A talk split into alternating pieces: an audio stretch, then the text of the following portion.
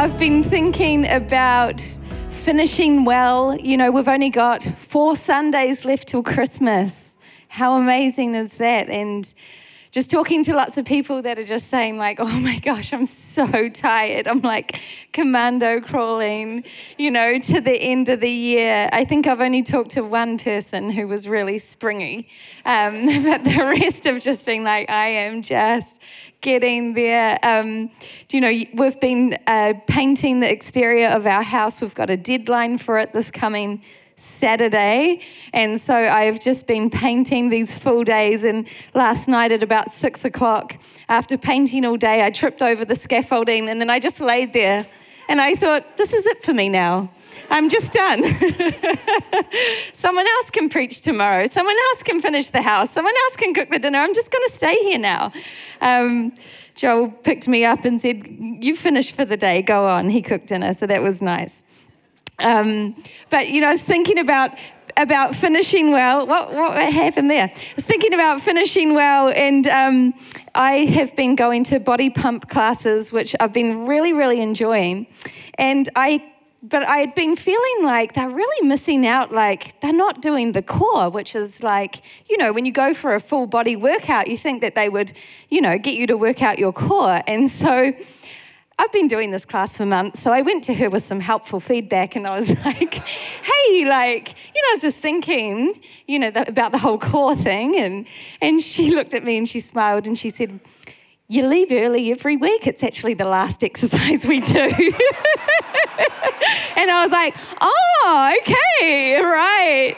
I thought I was just skipping shoulders, but, you know, okay, sweet. So now I finish my classes and I get the entire workout. So anyway, finishing well. Yeah, so awesome. Advent, part 1. I love Christmas. I love Advent. I love just the whole, just the expectation of Christ's arrival, thinking about how he entered the world. My sister-in-law is a few weeks away from giving birth to their first son, which is really exciting. And she's actually due just before Christmas. And I was thinking about how, you know, they're preparing now. There's such anticipation. There's such excitement. They're getting things ready. And I thought, really, that's what we should be doing, thinking about Christ coming into our life. It should look like something. It should look like creating space. It should look like preparation. It should look like expectation. Now, Advent, there are 4 candles that are lit to signify peace, love, joy, and hope. And today I get to focus on joy, which for some of you who were in Auckland last week and here in the Mount 2 weeks ago, you would have heard Joy Part 1. And if you didn't hear that message, I really recommend that you go and hear it, because it really is the bedrock for Joy Part 2, which is today. Let's pray, shall we? Awesome. Oh, Jesus. Wow. That you would enter this earth born as a vulnerable child. That you would grow, Lord. That you would show us the way. How wonderful it is that we get to read your words, and if we ever want to know what God is like, we can just pick up the Bible and open it up and read about your life and read your words. Jesus, I thank you that you took all of the sins of the world upon your shoulders and you set us free. You created that pathway, that bridge, so that we could have true intimacy with the Father. And we thank you, Lord. And as we get ready for Christmas, as we enter this Advent season, we just take a moment now to still our hearts and to remember you and your coming. In Jesus' name, amen. Amen. So Joy Part 1, I really focused on John 15, verse 5. Jesus said, I am the vine, and you are the branches. If you remain in me and I in you, you will bear much fruit. But apart from me, you can do nothing. If you remain in me and I remain in you, you can bear much fruit. and we spoke on bearing the fruit of joy in our lives. I talked a little bit about what it's like to feel like we may have lost our joy and how we can find more of it. If Jesus is the vine and we are the branches, when we are connected to him, we are on the receiving end of an endless supply. We're on the receiving end of an endless supply of joy, an endless supply that would produce joy in our lives.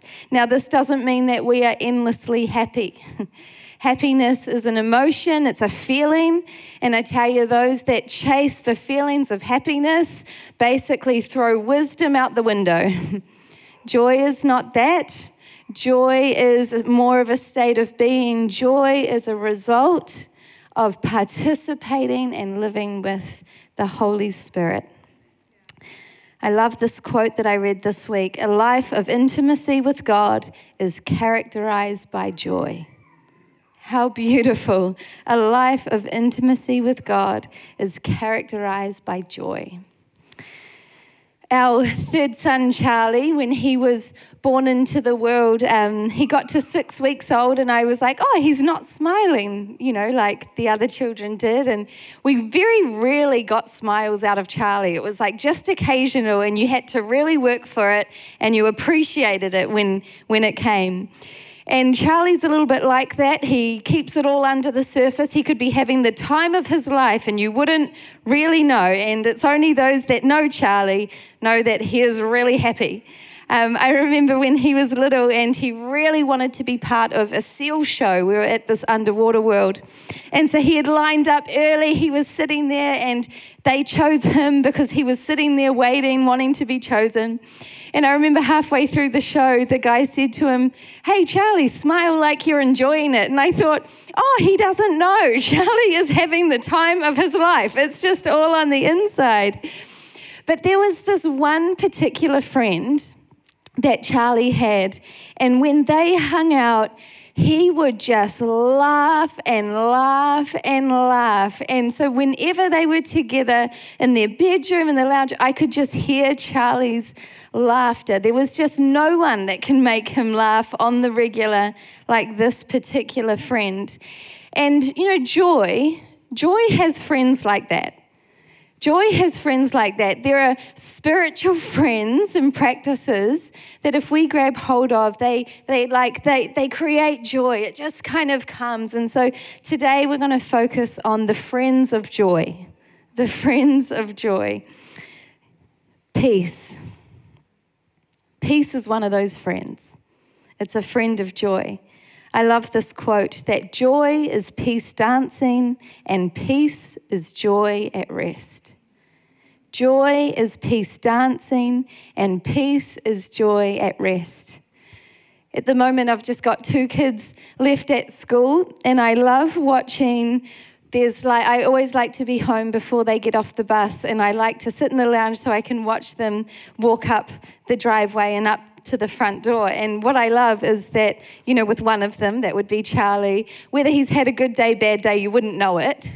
But the other one, you know, everyone knows. And you can even just from that little couple of meter walk, just the way she carries herself, you know, sometimes it's just like this and just throw the bag on the ground. And other times she's got the bottom lip and other times she's laughing. But my favorite is when she is skipping and humming.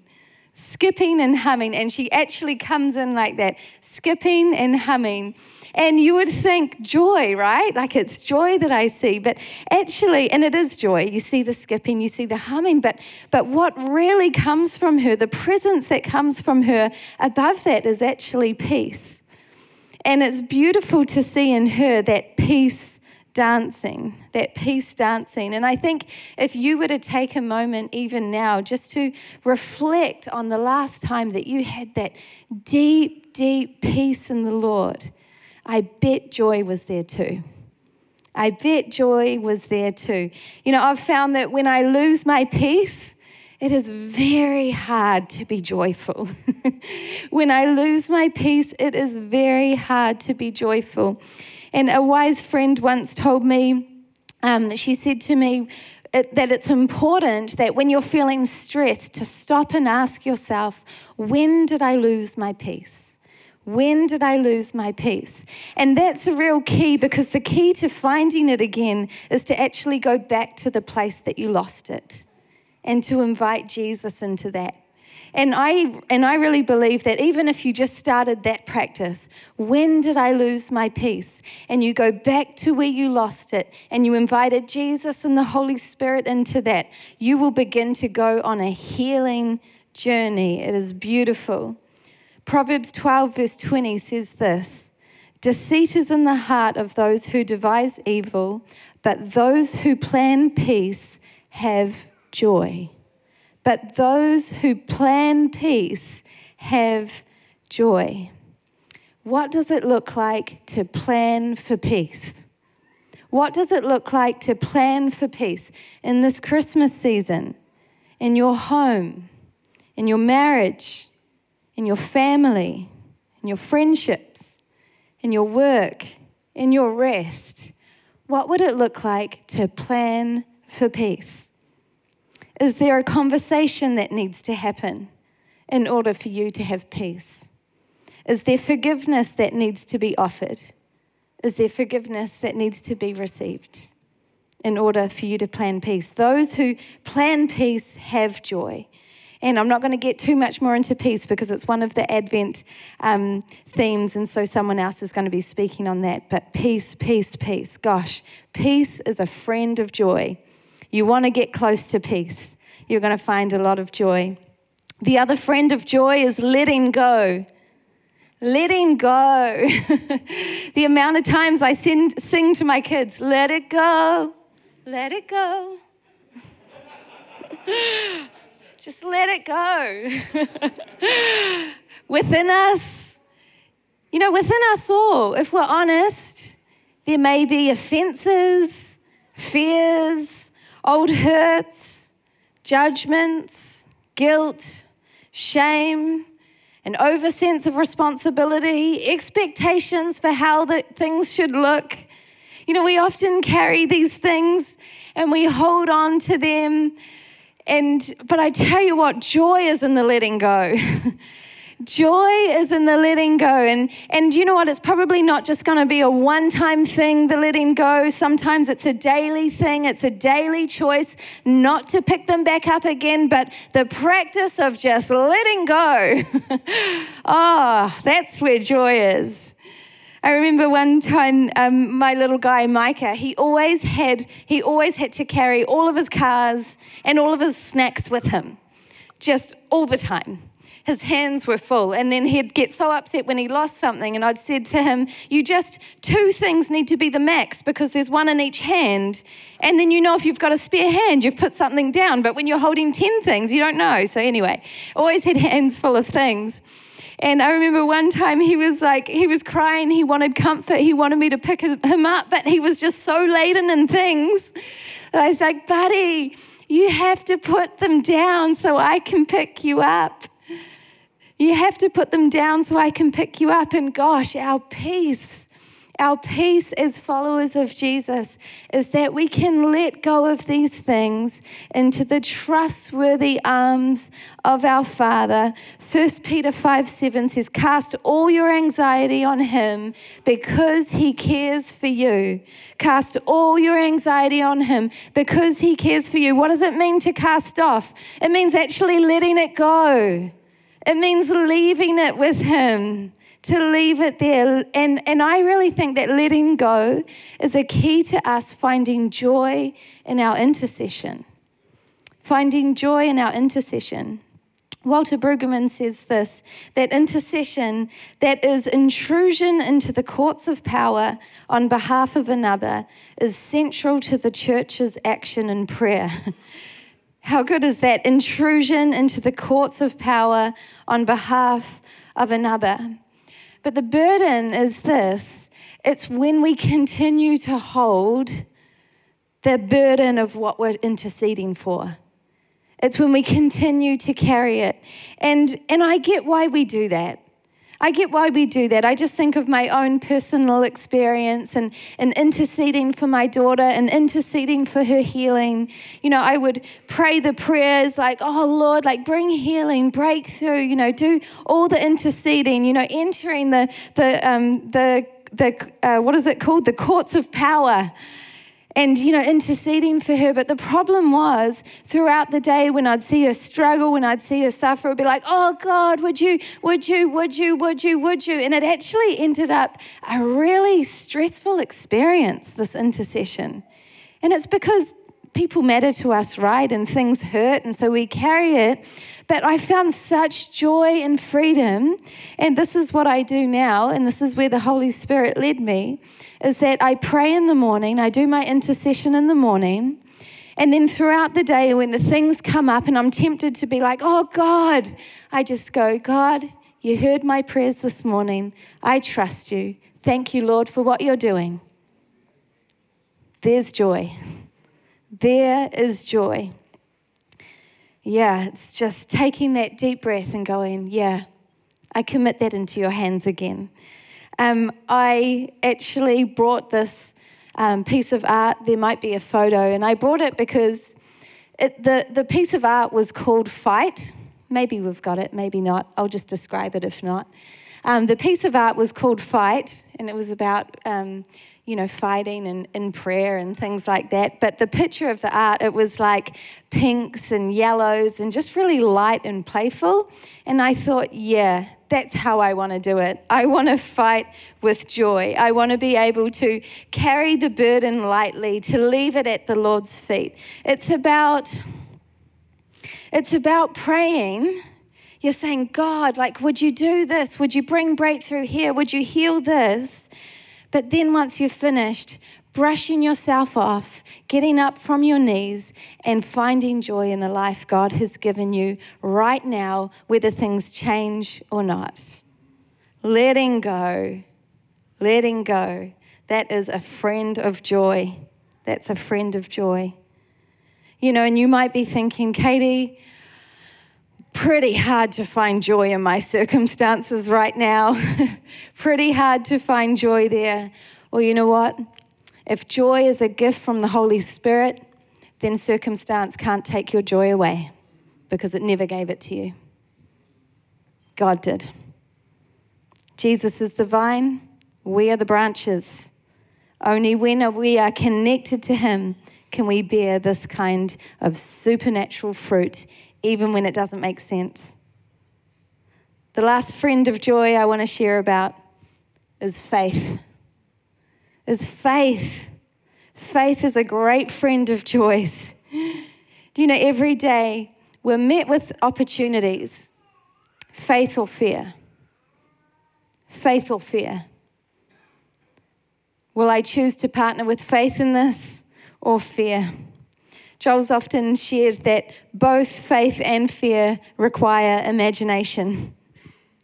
You know, fear imagines and it predicts all the worst ways something could go.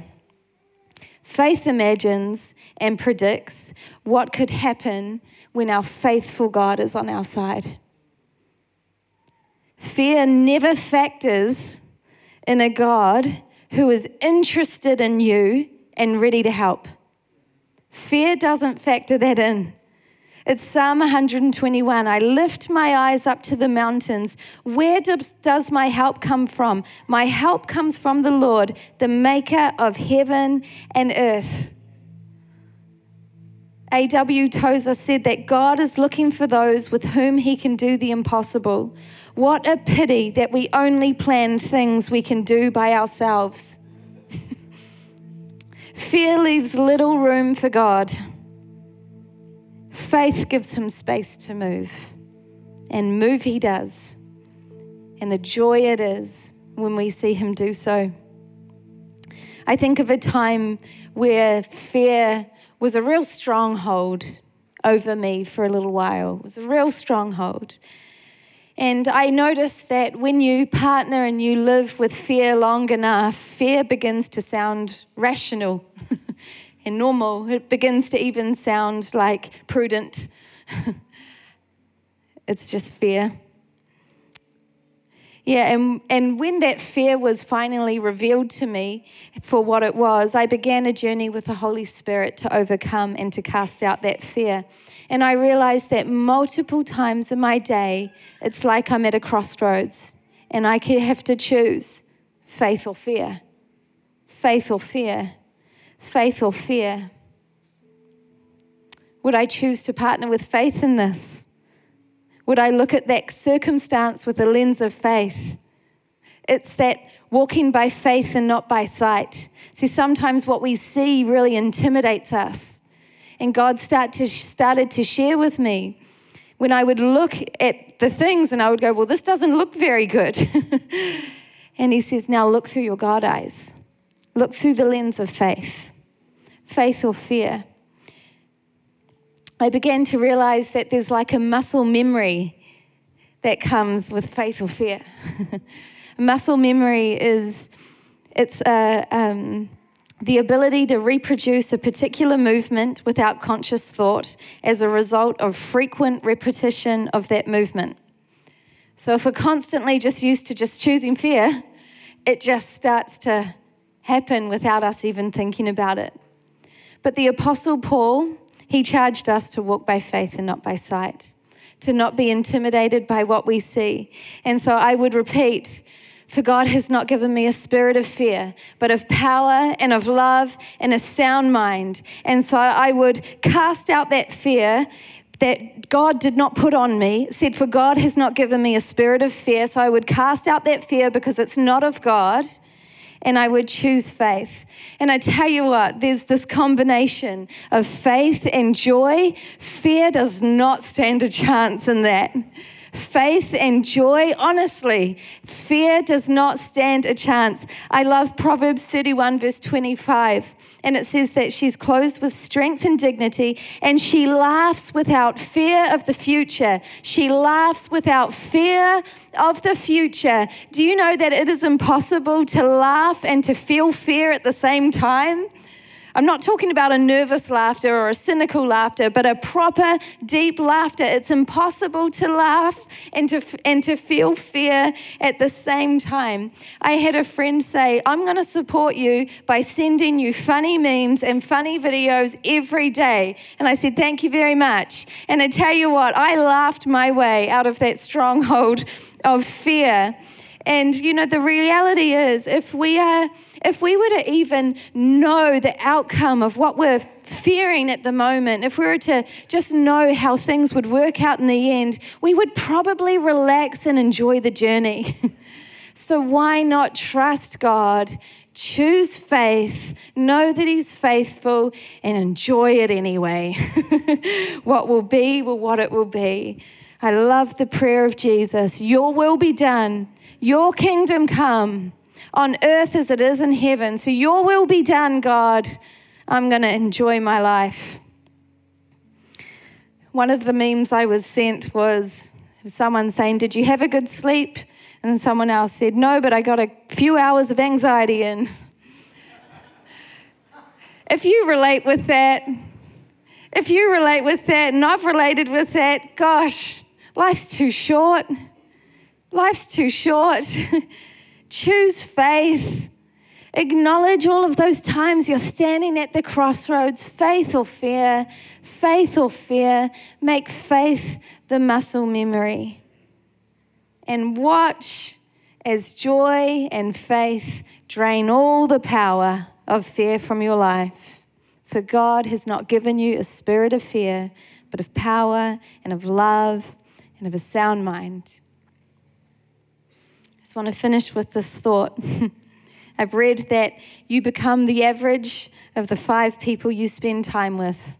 Let's choose our spiritual friends and our virtues wisely. Let's choose the practices that are going to bring a life of joy in the Lord. For the joy of the Lord is my strength. Would you stand with me? I'm just going to pray and we're just going to worship the Lord, for he is worthy. Oh, he's so good. Oh, I thank you, Father. I thank you, Lord, for sending your Holy Spirit that we might bear the fruit of joy. God, I pray that you would break the power of heaviness, that you would break that now in the name of Jesus. Lord, break the power of fear. Lord, may it be cast out now. Lord, those that carry that control, that they feel like they need to make everything happen and hold it all in their own hands, Lord, help us to let it all go at your feet so that we might be embraced by your comforting presence. We honor you, Father. We honor you, Jesus. We thank you, Holy Spirit. We love the work that you do in our life. May we bear more joy. Amém.